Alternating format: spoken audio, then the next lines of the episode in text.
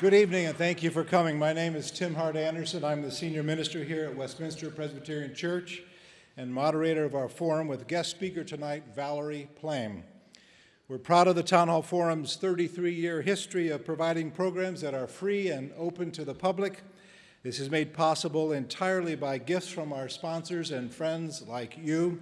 In fact, over 80% of our funding comes from individuals. So your help at any level is important to us. If you would like to support the Town Hall Forum, pick up a donor envelope at the tables as you leave the sanctuary and drop your envelope in the green baskets there or hand them to someone who looks official. and while you're at those tables, you might want to sign up on our email list so that you may receive uh, updates about upcoming speakers and alerts about Town Hall Forum programs. Inside your program tonight, you'll find a yellow index card. That's for you to use to record a question that you might have for our speaker. The ushers will collect the cards at the end of the presentation, and I will present as many to Ms. Plame as time allows. Did, did your guests see you? I was. we could all help. Down front. Uh, I, everybody has a seat, I guess, right? Because the choir loft is available. It, occasionally that happens. The Town Hall Forum is pleased tonight to partner with the news and information stations of Minnesota Public Radio. Our forum is being recorded this evening for broadcast on NPR tomorrow, Wednesday, the 16th, at noon. Tomorrow at noon it will be broadcast. When I receive the signal for the recording to begin, I will introduce our speaker to you and to the radio audience. Ms. Plame will speak for 25 or 30 minutes. At the conclusion of her presentation, I will reintroduce the forum to the radio audience while the ushers collect your questions. If you need to leave early, that's a good time to slip out, and then we proceed with the question and answer period. It's now time to check that any electronic devices, cell phones, or pagers that you might have with you are turned off or turned on to silent mode.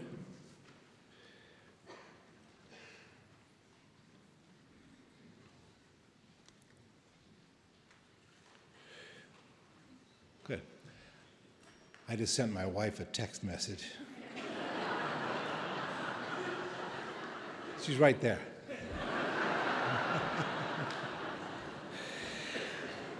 Following tonight's presentation, please join us for refreshments in the Great Hall. You'll find the Great Hall out the doors to your right or to your left, and in the Heller Commons, which is at the far end of the building, at the opposite end of this floor and use the hallway on your right to get to the Heller Commons. The hallway on your left will be where Common Good Books is selling copies of our speaker's latest book entitled Blowback, and that'll be in the Cloister Hall to your left. Ms. Plame will sign those books for you in the Heller Commons at the far end of the building. We'll form two lines in the Cloister Hall, one for buying books and one for getting books uh, signed. And finally, at the conclusion of the forum, if you would please be sure to look around and make sure you've got everything umbrellas or purses, cell phones, newspapers or Kleenex, whatever, and take those things with you if you would. Thank you for being here, and we will begin in a moment. In the meantime, let's enjoy the beauty and silence of this place.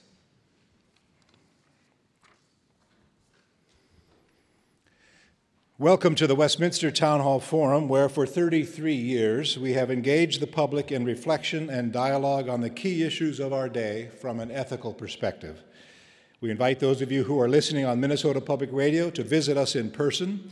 All forums are free and open to the public, and information on upcoming town hall forums can be found online at westminsterforum.org. You can like us on Facebook and follow us on Twitter as well. My name is Tim Hart Andersen. I'm the senior minister at Westminster Presbyterian Church, located on Nicollet Mall in beautiful downtown Minneapolis, and I'm the moderator of the forum. It's my pleasure to introduce tonight's guest speaker. For over 20 years, Valerie Plame served as a covert CIA operations officer, working to protect America's national security and to prevent the proliferation of weapons of mass destruction. In 2003, she found herself in the midst of a political firestorm when her role as a CIA operative was revealed in a nationally syndicated column, resulting in her resignation from the agency. Since leaving the CIA, Plame has become a public advocate and respected authority on issues of national security, counterproliferation, and politics. She's an active leader in the Global Zero Initiative, a movement to build a world without nuclear weapons. She's the author of two books. Her first book, Fair Game, is an autobiography recounting her years with the CIA. In her just released novel, Blowback, she and co author Sarah Lovett have written a story, quote, about a female covert operative who relies upon her intellect more than high tech weaponry to gather intelligence. One wonders if that's fiction or fact.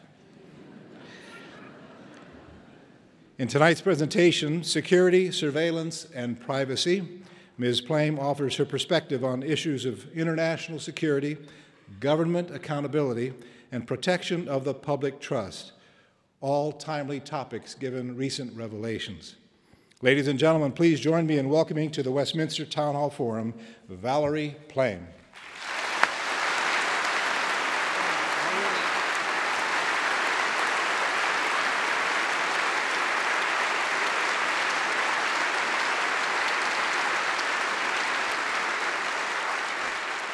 Good evening and thank you. What a delight it is to be here. I'm really honored. I've heard about the forum and now I understand why. A gorgeous venue, a beautiful place. And uh, plus, I'm always happy to be in Minnesota where you send such an interesting array of politicians to Washington. you never know who you guys are going to send. The fact is, I'm in the middle of this book tour for Blowback, and uh, it gets really old after a while talking about yourself. So I am really thrilled to talk tonight, uh, have an opportunity to talk about some real world issues and not just fiction. I've been asked to speak about national security and privacy, so it's appropriate that I first give you my credentials for doing so. I served my country as a covert operations officer for the CIA. I went through intensive paramilitary training, which included how to fire a variety of weapons. I survived interrogation exercises, weeks of uh, escape and evasion sort of exercises in the woods. And then I also did operational training where you learn spy tradecraft, that is, how to conduct clandestine operations. For example, how to spot, assess, develop, and recruit assets that will provide intelligence to our policymakers, how to detect surveillance, clandestine communications, how to write intel reports. In the CIA, I developed my expertise in nuclear counterproliferation, essentially making sure the bad guys, whether they're terrorists or rogue nation states, do not get weapons of mass destruction or nuclear weapons. In the run up to the war with Iraq, I was the head of worldwide operations to obtain intelligence on the genuine state of Iraq's presumed WMD. We targeted and recruited scientists, investigated their procurement networks, tried to figure out what was the state of their R&D, looked at how they were financing it. And this was all so that we could give our policymakers good intelligence so they could hopefully make good, wise decisions. In the course of my career, I submitted many requests to the FISA court. FISA is Foreign Intelligence Surveillance Act. It's overseen by a secret court, and they were always approved. we now know that like 99.9% of those are approved. But I will say at the time when we submitted these requests, those of us, my former colleagues that did so, did feeling that they were uh, genuinely well vetted requests. These were really bad guys that we needed uh, further information on. So, as we all know, we did go to a war with Iraq in March 2003, a decade ago. And after the shock and awe, we found nothing. In July 2003, my husband, Ambassador Joe Wilson, wrote an op ed piece for the New York Times entitled What I Did Not Find in Africa. And in it, he accused the Bush administration of twisting and manipulating the intelligence to exaggerate the Iraqi nuclear threat. So, to sell that to the American people, to sell the war to the American people. Remember how many times senior administrations told the American people there is an imminent nuclear threat, and we don't want to see the smoking gun in the shape of a mushroom cloud. One week later, my name and covert status and employment with, with the CIA was disclosed in a column, column by a conservative journalist. And it really was partisan payback for my husband speaking out and uh, challenging the administration's rationale for going to war with Iraq. The end of my covert career started a messy, ugly political scandal that ended with a conviction of then Vice President's Chief of Staff, Scooter Libby. So now I'm a private citizen. I live with my family in New Mexico, and, but I'm still deeply passionate about national security issues, and it's in that capacity that I speak to you tonight. The issue at stake to be discussed this evening is the appropriate balance between national security and privacy. Ever since this story broke in June of this year about the NSA revelations, I have followed this very closely. As I said, I now live in New Mexico, and I totally understand how Washington, D.C., and that whole inside baseball world, particularly as we're seeing it playing out right now with all the issues at stake with the debt ceiling and so forth, can seem really far away and not relevant to our everyday lives. However, the Snowden revelations about the extent of the NSA surveillance in this country will be felt by each of us individually. It will have a profound impact. These issues matter deeply because they go to the core essence of our Constitution, in particular the Fourth Amendment, and the ever tense dynamic between security and privacy in a world that seems to have decreasing amounts of each. So let's take a moment and sort of review the bidding what do we know so far? In June of this year, through a series of exposes in The Guardian, a UK newspaper, United Kingdom newspaper, journalist Glenn Greenwald with documentarian Laura Poitras broke the story about a former CIA employee and Booz Allen contractor Edward Snowden. Snowden had passed Greenwald a vast trove of documents on what Snowden thought was the illegal and overreach of the National Security Agency. We now know that the NSA has been secretly ordering phone companies such as Verizon and others to sweep up and hand over all the metadata from the phone calls of millions of its customers. And this includes phone numbers, duration of calls, routing information, and sometimes even the location of the callers. This collection actually started in the weeks and the months following the 9 11 attacks, when President Bush initiated warrantless domestic surveillance. As a result of this warrantless wiretapping program, high ranking officials of his administration, including James Comey, who's now the head of the FBI, and his predecessor, Robert Mueller, they threatened to resign. They thought it was an overreach. Bush consequently backed off from some of those measures. But what happened then? Did Congress check this executive overreach? Did anyone hold them accountable? It did not. It adopted the worst features of the Bush program as law in the Protect America Act of 2007 and the Foreign Intelligence Surveillance Amendment Act of 2008. Congress took the additional step of immunizing all those corporations involved in those programs from any legal repercussions. So far from correcting those abuses, Congress institutionalized them.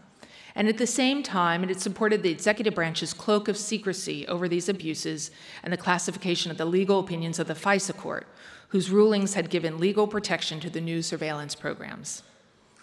So, over the past decade, we know the NSA has secretly worked to gain access to virtually all communications entering, leaving, or going through the United States. Why would this be so? A key reason, according to a draft of a top secret NSA Inspectors General report leaked by Snowden, is that a, at least a third of international telephone calls in the world enter, leave, or transit the United States. They all go through a small number of switches or choke points en route to their uh, final destination. A, the United States is a major crossroads for international traffic. Here's what's more important virtually all internet communications in the world pass through the United States. So we've learned about two particular programs from Snowden. The first one is codenamed PRISM. PRISM gives the NSA access to data from inter- individual internet companies such as Yahoo, Google, Microsoft. However, the companies claim they don't give the agency direct access to their servers. There's still a lot we don't know about how PRISM works, but basically, it allows NSA to request data on specific people from all those major technology companies Google, Yahoo, Facebook, and so forth. The government insists it's only allowed to collect data when given permission by the Foreign Intelligence Surveillance Court. According to Snowden's documents, there is another, more invasive program codenamed Upstream and it's described as a collection of communications on fiber cables and infrastructure as the data flows past. So, in contrast to PRISM, upstream involves a collection of communications, both their metadata and content, as they pass through undersea fiber optic cables. As part of this cable tapping program in upstream, the NSA has installed what amounts to computerized filters in telecommunication infrastructure throughout the country. According to this leaked IG report that we have because of Snowden, the agency has secret cooperative agreements with at least the top three telephone companies in the country. The filters, where all this data goes through, are placed at key junction points known as switches. For example, almost all the information going in and out of northwestern United States passes through a nearly windowless nine-story building on Folsom Street in San Francisco. This is AT&T's regional switching center. In 2003, the NSA built a secret room in the facility and filled it with computers and software from a company called Narus. Established in Israel by the Israelis, Narus is now owned by Boeing, and it specializes in spyware and especially equipment that examines the metadata, the names and addresses of people communicating on the internet, all as it zooms by at the speed of light. According to William Binney, who is a former senior NSA official, the NSA has established between 10 and 20 of these secret rooms all over the country. It's this daily access to the telephone metadata of all Americans without FISA warrants that the NSA tried to hide when they falsely denied that the agency had surveillance records on millions of Americans. Let me talk to you a little bit about the man who runs this empire, General Keith Alexander. I don't know if anyone here has ever been to Fort Meade, which is the NSA headquarters just outside of Washington, sort of between Baltimore and Washington. It's a top secret city, and by city, I mean tens of thousands of people move through more than 50 buildings. It has its own post office, fire department, police force. And this is the domain of General Keith Alexander, the man who runs the NSA. If he came in here and sat down, I doubt, I doubt hardly anyone in here would recognize him. But he, no one in American intelligence has come close to his degree of power. General Alexander is a four star Army general, and his authority extends across three domains. He is the director of the world's largest intelligence agency, the National Security Agency. He is chief of the Central Security Service, which is a military command, and commander of the U.S. Cyber Command. So he runs the nation's cyber war efforts, an empire he's built over the last eight years by insisting that the U.S.'s inherent vulnerability to digital attacks requires him to amass more and more authority over the data zipping around the globe. In his telling, the threat is so mind boggling and so huge that the nation has little option but to eventually put the entire civilian internet under his protection, requiring tweets and emails to pass through his filters and putting the kill switch under the government's thumb. To quote him, he said, What we see is an increasing level of activity on the networks. He, he said this at a recent security conference. I'm concerned this is going to break a threshold where the private sector can no longer handle it, and the government is going to have to step in. It's been reported that his mentality is captured by his motto collect it all. The personality driving all of this, uh, not just Alexander's, but much of Washington's perhaps, is best captured in a profile that Foreign Policy magazine put out that the NSA director, this Keith Alexander, prior to his position, um, he modeled a, more, a war room after Star Trek's Enterprise, and the room was christened as part of the Information Dominance Center. I find, personally, I found this really alarming. I'm just going to read this. Uh, when he was running the Army's Intelligence and Security Command, He brought many of his future allies down to Fort Belvoir for a tour of his base of operations in his facility known as Information Dominance Center. It had been designed, get this, by a Hollywood set designer to mimic the bridge of the Starship Enterprise from Starship, complete with chrome panels, computer stations, a huge TV monitor, and doors that made a whoosh sound when they opened and closed. An important aspect of the story has been the focus on contractors. Because when the news first broke about Snowden and that he was on contract to Booz Allen for the NSA, there was a huge outcry. How can this be? Well, I'm here to tell you, you just haven't been paying attention. The roots of this trend of contracting out to the private sector goes back at least as far to the Reagan era, when the political right became obsessed with limiting government and denigrating those who worked for the, pub, for the public sector began a wave of privatization, and this whole concept uh, that everything was more cost efficient when done by the private sector. Last year, the Project on Government Oversight sent a letter to government officials poking holes in the Department of Defense's claims that it utilizes a cost effective workforce. It showed that the contracting budget and spending data that of contractor employees to the Department of Defense cost nearly three times more than the average DoD civilian employee performing the same job. This new data highlights the fact that the federal government is contracting out services regardless of the extra cost. I can tell you today, as I follow the intelligence community very closely, it is so immense that no one person can manage or even comprehend its reach. My question is when an operation of critical importance goes south, who do we prefer to try to correct that damage? Would it be a government employee whose loyalty belongs to their country, despite a modest salary, or the subcontractor who wants to assure that his much fatter paycheck keeps coming?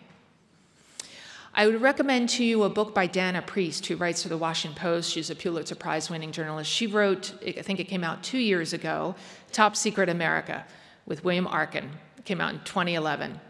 And it details the astounding growth in contractors and sort of what I call the military industrial intelligence complex since the 9 11 attacks.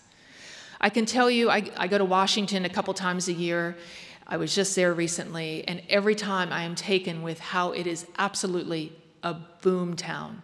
The billions of money, money that is rushing out like a fountain under the whole rubric of homeland security. You see it in the millions of feet of office space. You see it in the crowded restaurants. You see it in the cranes on the sky. It, you know, it's no wonder that many of those in Washington really don't understand what's going on in the rest of the country. When these programs first became public knowledge, it seemed to me that there was sort of a huge shrug from Americans, much more interested in Edward Snowden's flight from Hawaii to Hong Kong and then his long stay at the Moscow airport, much more interested in his pole dancing girlfriend. He was sort of the shiny ball that the media was racing after. My friends, and probably yours, didn't grasp at first what these revelations actually meant. Every, I felt like everyone was saying, Well, I'm not a terrorist. What do I care? I don't care if the government has all my information. It's fine. Well, what's happened is we have become accustomed to this. We have voluntarily given up so much of our privacy. We know that already with, say, an online retailer like Amazon saying to you, well, if you bought these loafers, you're going to love these sandals, right? And most people under the age of 25, and I can say that as a, a, a mother of 13 year old twins, they really don't understand privacy in the same way as those, say, over 25 because of the tremendous rise of social media which has on the positive side, you can keep in touch much more closely with loved ones and share photos and find out where your friends are for dinner. And on the downside, you've just about given away every last little bit of your privacy. What's the big deal? Let me tell you why it matters. To date, to date, there is no proof that the government has used this information to pursue and harass U.S. citizens based on their political views. There's no sort of J. Edgar Hoover like enemy list yet. But history teaches us the accumulation of personal information about law abiding citizens carries tremendous potential for abuse, including harassment of minorities, political enemies, and social activists. It cannot be that hard to envision a scenario where one of us, you know, it's only a, what is it, Kevin Bacon, this is uh, six steps away, um, to find someone who maybe is on the terrorist watch list. What then? You have no idea who this person is.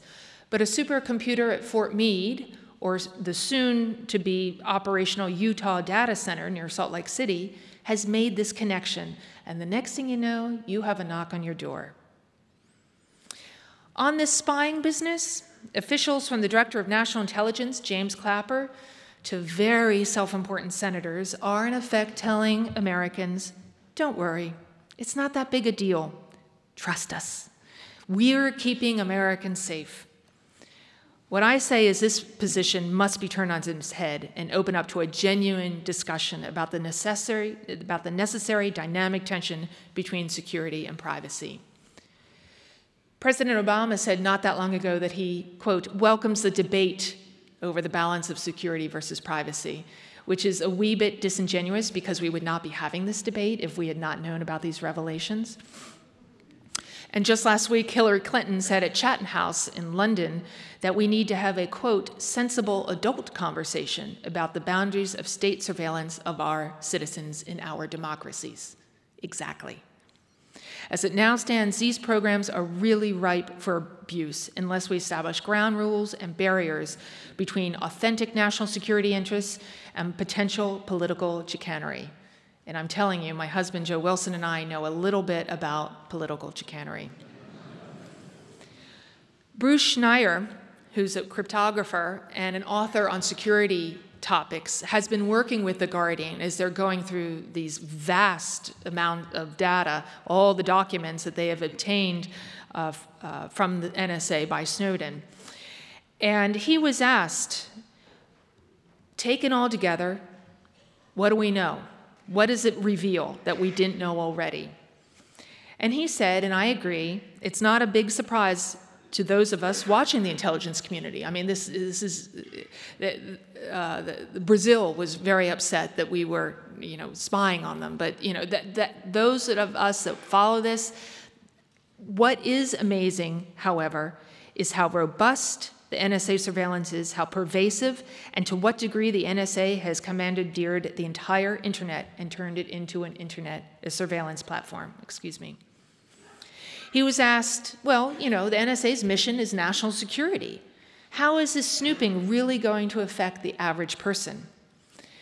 His answer was, and I agree, is that these NSA actions are making us all less safe. They're not just spying on the bad guys. They're deliberately weakening internet security for everyone, including the good guys.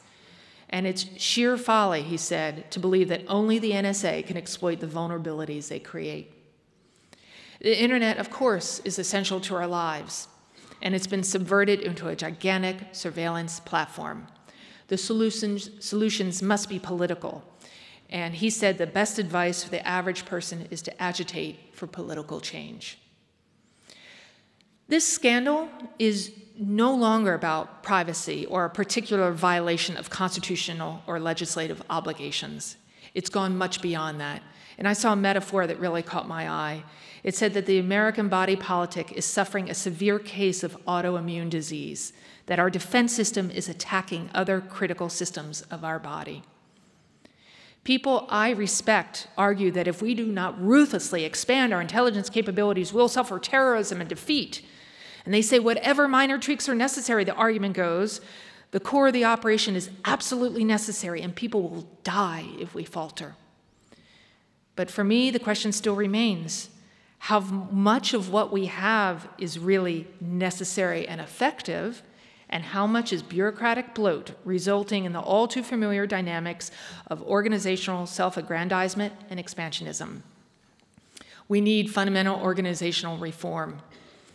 The so called Outside Independent Experts Committee, which the president has appointed with insiders, insiders like Michael Morell and Richard Clarke, don't come close to doing the trick. It has been suggested that maybe the NSA needs to be put into a sort of receivership, and insiders, beginning at the very top, need to be removed and excluded from the restructuring process. It was their expertise that led to this mess, and it would be a hindrance, not a help, in cleaning it up. We need a forceful, truly independent outsiders with strong direct congressional support who would recruit former insider dissenters like Thomas Drake or William Binney to reveal where the bodies are buried. I'm going to conclude with a quote from Senator Frank Church, and this is really prescient considering he said this in 1975. He himself, as some of you may know, was in fact also the target of NSA surveillance decades ago. So it's a long quote, but it's worth it, so stay with me. He says the capability at any time could be turned around on the American people, and no American would have any privacy left. Such is the capability to monitor everything telephone conversations, telegrams, it doesn't matter. There'd be no place left to hide. If this government ever became a tyranny, if a dictator ever took charge in this country, the technological capacity that the intelligence community has given the government could enable it to impose total tyranny and there'd be no way to fight back. Because the most careful effort to combine together in resistance to the government, no matter how privately it was done, is within the reach of the government to know. Such is the capability of this technology. I don't want to see this country ever go across the bridge. I know the capacity that there is to make tyranny total in America, and we must see to it that this agency and all agencies that possess this technology operate within the law and under proper supervision so that we never cross over that abyss. That is the abyss from which there is no return. And mind you, that was spoken in 1975. Senator Church has certainly absorbed the lessons of George Orwell's 1984. And I would say from the recent evidence, there are still a lot of lessons to be learned. I thank you for your time, and I really look forward to your questions. Thank you.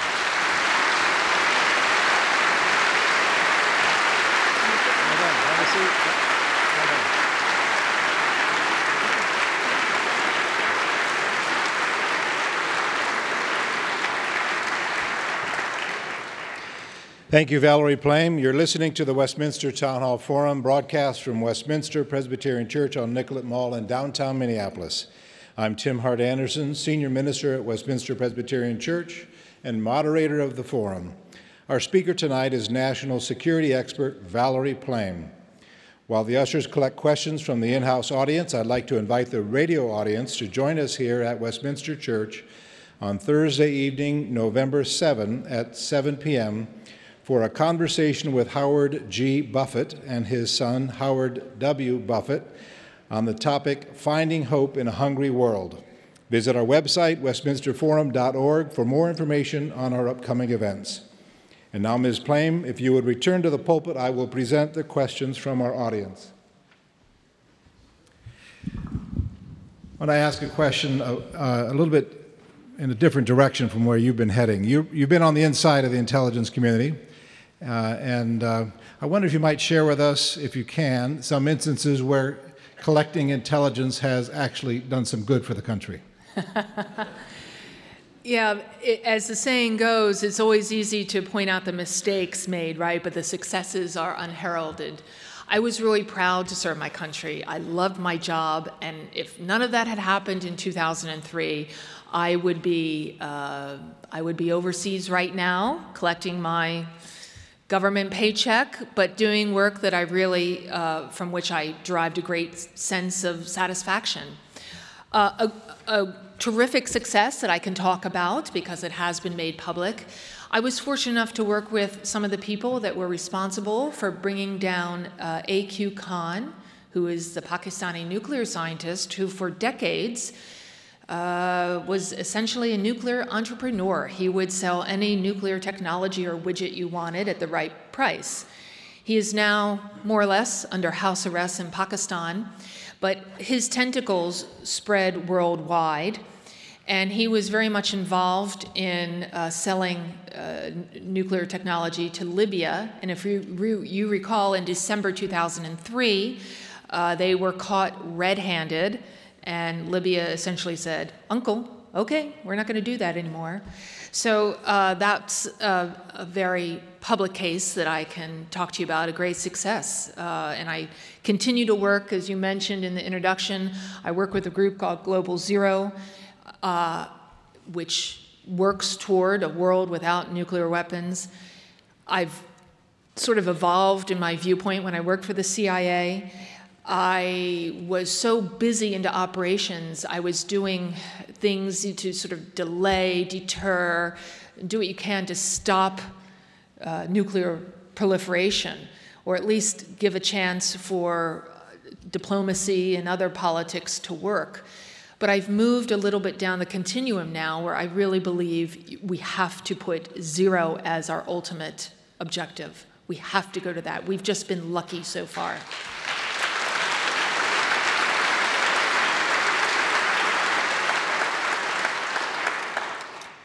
What do you think about Snowden leaking the information? Uh, I, I think a lot of people, when they ask me that, maybe expect me to say, oh, that was terrible. He's, you know, there's uh, putting people at risk and so forth and operations. And that may be true. That, that has not yet actually been demonstrated. Um, what I think is the issue of whether he is a whistleblower and heroic or whether he is a traitor will ultimately be decided, but he is irrelevant to the issues that I just spoke about. That's where we have to have our conversation. Uh, and I think, uh, as I mentioned, President Obama said we need to have a, a, robust conversation on this. He welcomes that debate. Indeed, we do. And we would not be having that debate if it were not for the revelations from Snowden. I'll say one more thing on that, which is uh, we now know that there are about 1.4 million Americans with a top secret security clearance. Edward Snowden was one of them.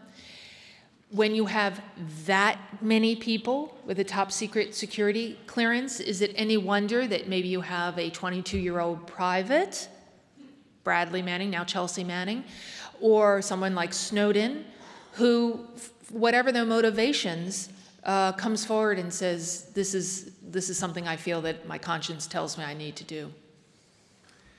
One of our listeners says, We had no interest in Snowden's flight from Hawaii, but the media seemed upset with it or obsessed by it. Mm-hmm. How can we get the media to do its job to inform us? Mm. Oh, that's whole conversation, isn't it? Let me back up a bit in the run up to the war with Iraq, uh, I had a front row seat. I was working, as I mentioned, on Iraq WMD, the operations at CIA headquarters, and my husband, Joe Wilson, was very actively involved in that debate leading up to the war. He had served as our charge d'affaires uh, at the embassy in Baghdad during the first Gulf War. He had met with Saddam Hussein. He was responsible for helping to negotiate the release of hundreds of American hostages during that first war.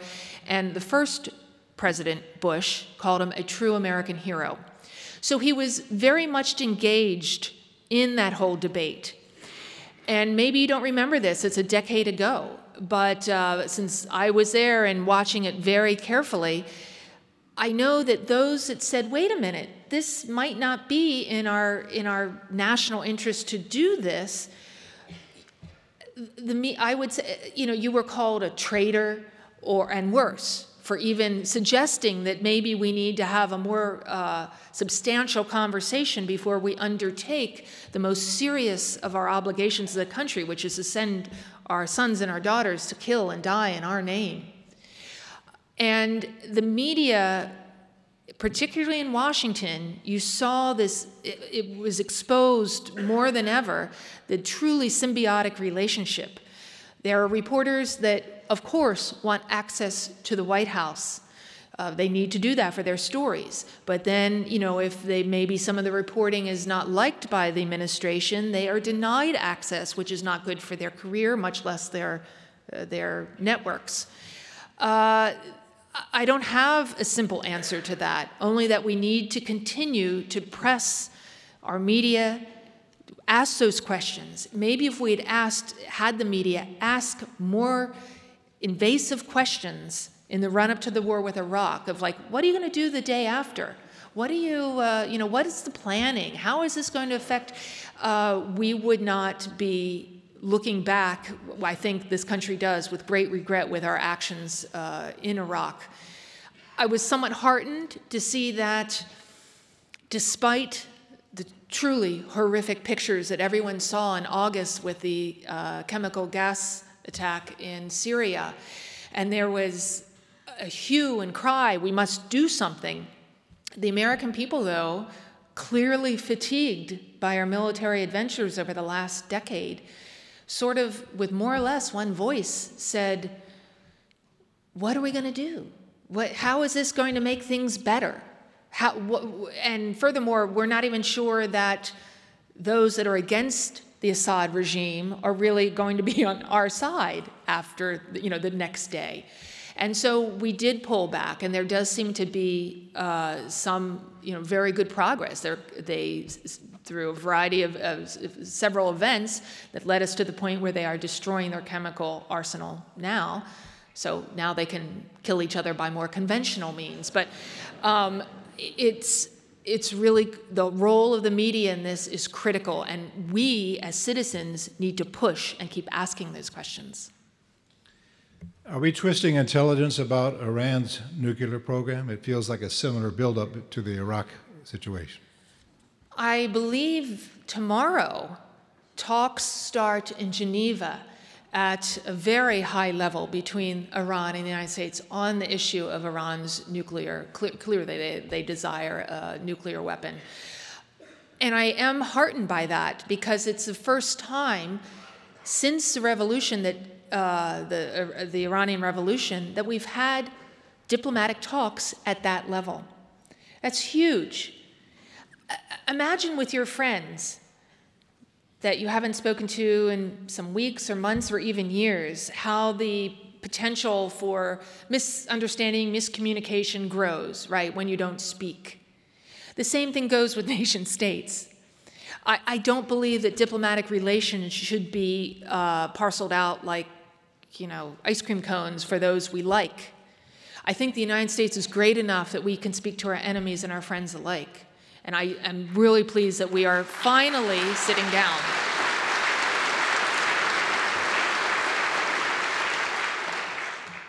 Iran has clearly been deeply hurt by the sanctions that we've imposed on them. But they also want to rejoin the community of nations. I believe that. Uh, there is a there's a lot of interesting things that are swirling around right now, but I think any time that you begin to have that dialogue of what's in their best national interest and what's in our best national interest, um, you can you can start someplace, and uh, I'm very I'm going to be following that very carefully. How does the scope and effectiveness of NSA digital information monitoring compare with that of other countries, say China, for instance? I'm not an expert. Uh, it, clearly, China uh, or is very much using their capabilities offensively. But from what I have read in, in preparation for my remarks this evening and everything that I've seen, I think NSA's capabilities are uh, certainly uh, superior I'm not saying that by any means that you take anyone else's, uh, any other country's attempts at doing the same thing casually or underestimate them. But uh, my, the point of my remarks this evening is we really need to pay attention to how this will affect all of us and ask those questions and find people that think like you to say, wait a minute, is this really how we want to set up our democracy or to to, to be in this society, in this democracy. Does the U.S. government look more foreboding or ominous to you now that you're on the outside compared to how it looked when you were on the inside? Ah. There is a little to, something to be said for when you're sort of in the water swimming with the other fish and you know you don't you don't realize that you're in water right? And then uh, when i resigned from the cia in 2007 because obviously my covert career was over i thought i had the best job in the world. I could no longer continue. Um, and then you step away you go huh that was a little strange wasn't it? Uh, but uh, living that cover and living that life and of course they give you a lot of training to go into it um, it, I never found it particularly strange. I mean, it was, uh, I loved working on counterproliferation issues. I loved living and working abroad. Uh, I had some, I met some amazing people along the way. When you, whether you're in the CIA or serve in the diplomatic service or serve in the military, when you are overseas, you are not serving as a Democrat or a Republican, right? You were serving as an American. And that was definitely my mindset. Uh, when we were back in Washington and all of this happened in terms of the leak of my CIA identity in 2003 and the resultant, uh, the consequences of that, I certainly paid much closer attention to politics than I ever had before.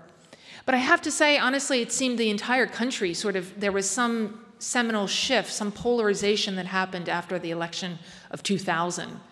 When I was growing up, it was sort of considered poor form to talk about politics, right, at the dinner table, and no one has those inhibitions anymore, uh, which is, goes both ways. But uh, I am concerned, uh, just as a private citizen now, of of course, what we're seeing in the news right now is, seemingly inability to govern, to come to any sort of compromise, to find practical solutions, and uh, on the issues that I just spoke about this evening of uh, security versus privacy. Do you have any evidence or suspicion that your communication is being monitored now?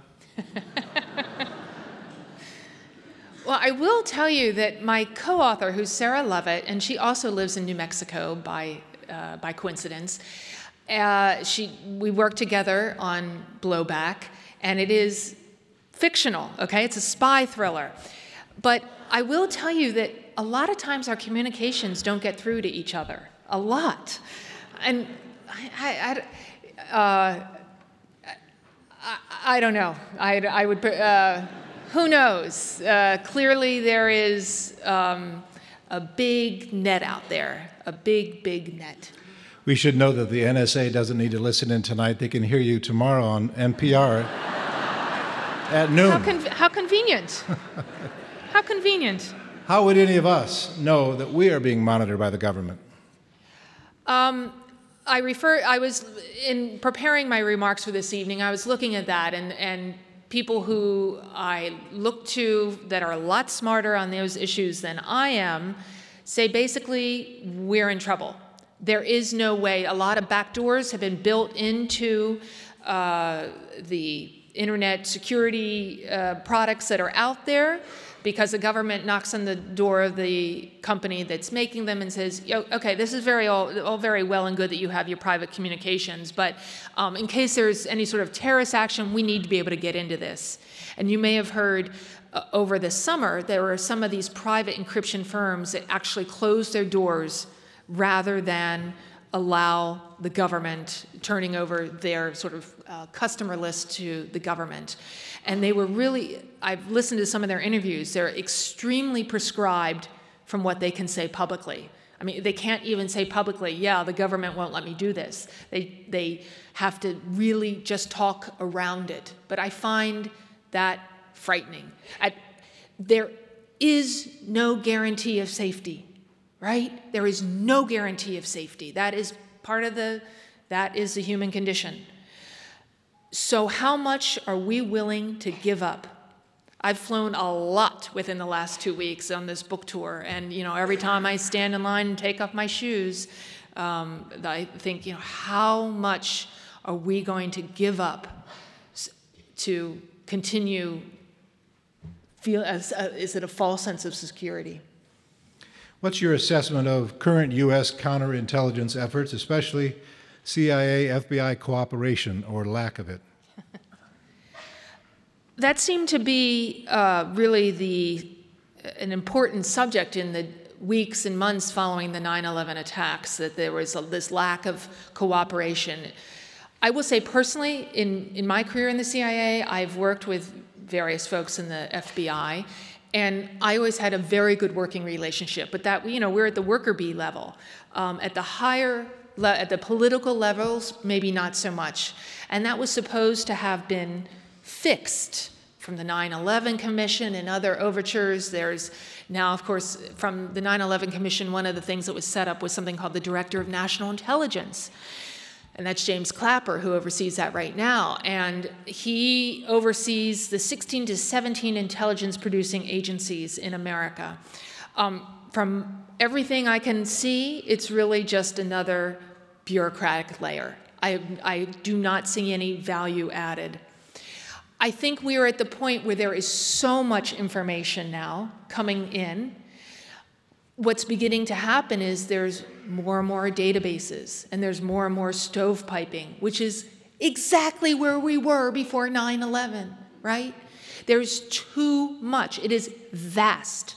Again, if you have a chance, read Top Secret America by Dana Priest. That will um, give you a sense of the size that we're talking about. If we follow the money, where do we end up?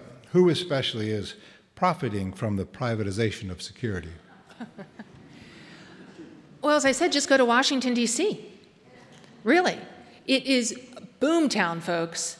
It, the money there is unbelievable. And this comes from out, I think the, the, the figures are somewhere between estimates between 60 and 70 percent of the intelligence budget goes to contractors.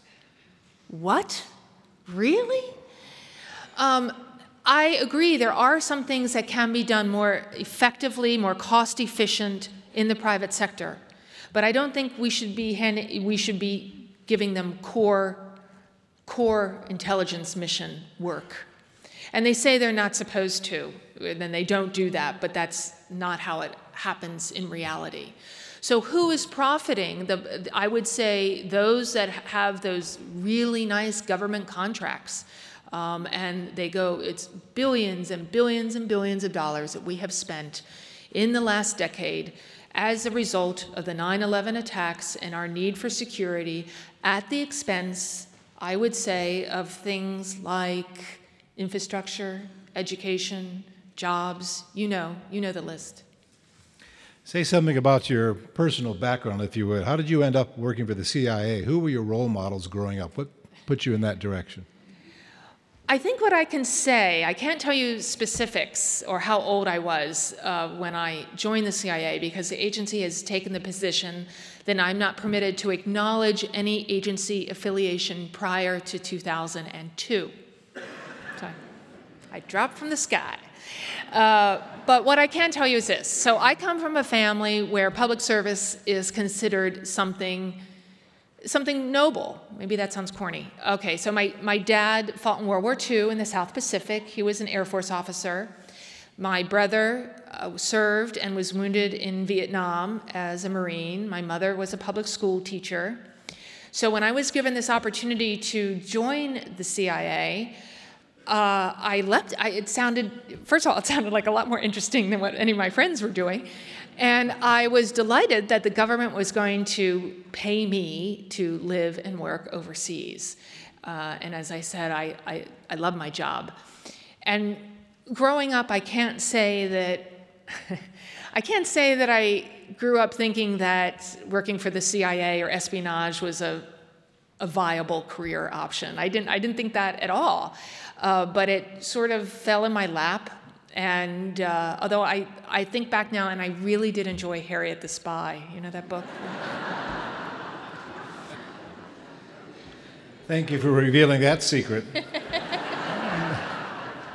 now, now that security agencies have gotten a taste of near total surveillance, is putting the genie back in the bottle even possible? Is resistance futile? I'm, a, I'm an optimist by nature we we are at the point you wonder what is the tipping point there is no constituency really in terms of pushing back against such a vast, as I call it, the military industrial intelligence complex, right? There's not a whole lot of money in it. You're not going to see lobbyists giving millions of dollars to their congressmen and women to say, you know, you really need to downsize here. It's just way too big. Um, but where it can be changed is as it always is in a democracy. You find like minded people, you find uh, the candidates who support your viewpoint, you, become, you are engaged, whether that is at a local level, serving on your local library board or whatever, you know, stuffing envelopes for a candidate you believe in. Or, I mean, there's so many ways to be engaged. And I, there are days, as these days are, very disheartening to be a citizen of this country. But I am slightly heartened when I remember um, Winston Churchill's quote, which he says, Democracy is the worst form of government, except for all the others that have been tried. Uh, if the president were to call you and ask you to come to the Oval Office and make two or three suggestions about the military industrial intelligence complex, ah. what would you say? Oh, that's such an overwhelming question, isn't it? Uh, first, I'd want to make sure that you know I had the right shoes and overwhelming. Um, I would speak to him if he would give me, you know, getting uh, 30 seconds of the president's time is absolutely precious, but I'd try to condense what I just said down into that 30 seconds. Uh, and he is obviously uh, got a long to do list, a long to do list. I'm, sh- I'm sure there are days when he wakes up, he goes, Oh, I'm still the president. um, but I am I do know that one his, one of his personal feeling, uh, one of his personal things that he wants to accomplish, and you know that he's thinking about legacy, even in the midst of these really terrible, anxious days. And something he feels personally about is continuing to reduce, working on reducing the nuclear arsenals of the US and Russia. We still have the preponderance of nuclear weapons, 90% in the world. And this is somewhere that he has made tremendous progress. He has moved the needle for the first time. Uh, and so I might use maybe 15 seconds of that time to like keep encouraging to do that because uh, with all the problems that we have, and we do have a lot, if you do not get that one right, the nuclear issue and the proliferation, let me tell you, none of the other ones matter. It appears that our right to privacy continues to erode. For instance, I'm still unhappy that anyone can look into my backyard thanks to Google Maps. what can an ordinary citizen do? It's just really hard. Again, from my research on this, that, uh, you know, I've asked that question. We, the internet now is an integral part of our lives. I don't know who's willing to live on cash economy, you know, just cash. Um, it, it, the internet brings this tremendous amount of advantages. As a, you know, you get all kinds of things delivered right to your door. Uh, I I go back to it has to be. We are in a democracy, and uh, it has to go back to political solutions. And if this is something that you care about, you find those that are in office that are concerned. Uh, most recently, we have seen a, a great deal on this issue from uh, Senators Ron Wyden and uh, Senator Udall, who have spoken out again and again and again to say, wait a minute, what are we doing here on on the NSA. This is a tremendous overreach. They're always very careful with their words not to go into any sort of classified territory. But those are two senators that come to mind that have really worked very hard on this issue. What can we do to protect our children and youth from the dangers you warn us about loss of privacy? What do you do to protect your two 13 year old twins? I lurk. I lurk on Facebook. My, my, so I have a son and a daughter, 13 year old twins, and in typical developmental fashion, it's my daughter who is much more social and finds uh, all of that much more alluring. My son tends to just text, you know, sup to his friends. sup. So I told my that I would just speak from my my what I have been doing personally. I allowed she at 13, she really wanted a Facebook account, and up till that point, I had been able to say it's illegal to do it before you're 13. Uh, but at 13, she can open an account, and I told her that um, I had to open up an account, but I said I'm going to be I'm going to be watching everything that comes in and goes out, not because of you, but because you know it's a big wide world out there. And of course the potential is we're hearing more and more about bullying online bullying all of that. Um, it, you just want to watch everything that comes in and goes out. And i tell you it is such a i feel like a fuddy-duddy and i'm not but keeping up with whatever, you know, Snapchat was the thing for a while, then it's Instagram, all of these things, which I try to tell myself that this is actually good, is keeping my synapses moving. I'm not, you know, stuck in 1980s, you know, uh, but it requires constant vigilance, as though parenting teenagers isn't hard enough, right? There's this whole new wave of things that you need to be aware of and how uh, I think schools are really going to have to step up a lot more. Uh, they so far they've been able to say, "Oh, what happens outside of school is not our is not our concern," but in fact, it it comes it, it's such a part of our lives now, whether it's uh, you know bullying or whatever it might be. So I see a growth industry there uh, over the next decade. It's been 10 years since you were outed in Robert Novak's column. How do you feel about that now, a decade later? How do you feel about him? Which part? Well, he's dead. I know, but about his. Just saying. You're not. You're not suggesting. no. Okay. Uh, Not but suggesting. in terms of how, how do you feel? How did you feel about that experience at the time? So it's been a decade, and I'm really grateful that it's been a decade, time and space. As I mentioned, we moved from Washington to New Mexico, and that has been very helpful. We've been busy rebuilding our lives professionally and personally. Uh, it was a really searing experience, but you know, millions of people lose their jobs all the time, and you need to figure it out and put your shoes on, lace them up, and keep walking forward. Uh, what was really helpful was that we had then small children, and they really don't care how your day was. They really just want your affection and your love and your attention. And having, you know, to, to be able to concentrate on them and move away from what could otherwise be completely toxic self absorption uh, was probably really mentally healthy.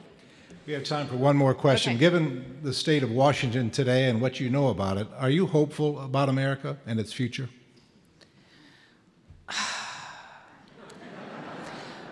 I'd, I can always joke about it, of course, but right, we're on the we're on the eve. We don't really know where this country is going to be going in the next few days and months. How is this going to happen?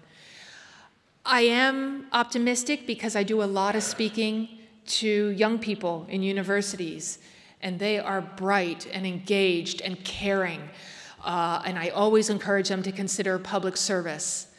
The other thing I'm encouraged about is when I see what comes under this rubric of called social entrepreneurs, right? Where they're use, they're using the power of technology to solve problems. Used to be just sort of well nonprofits, but now that it's just sort of like been blown up. And when you see what you can see in some of the problem solving of the world in places like in the TED Talks and so forth, that you go, okay. I mean, I think it's always a race between for the human race between education and catastrophe. Which one's going to win, right? We don't, we're, we're trying, can we innovate and educate ourselves out of, uh, you know, out of the mess that we, the big hole that we as humans have dug for ourselves? Um, I hope the answer is yes. Um, I just saw that, I'll end on this, that uh, Paul McCartney just put out a new album, the first one in six years. And one of his songs, the lyrics to one of his songs says something like, Before you go, try to do something good. Right? And that's all you can do. You try to take whatever you've been given, whatever's positive, pass it along in whatever form that might be. And that's all you can hope for, that you do a little bit of good in this world before you go on. Thank you, Valerie. Thank you.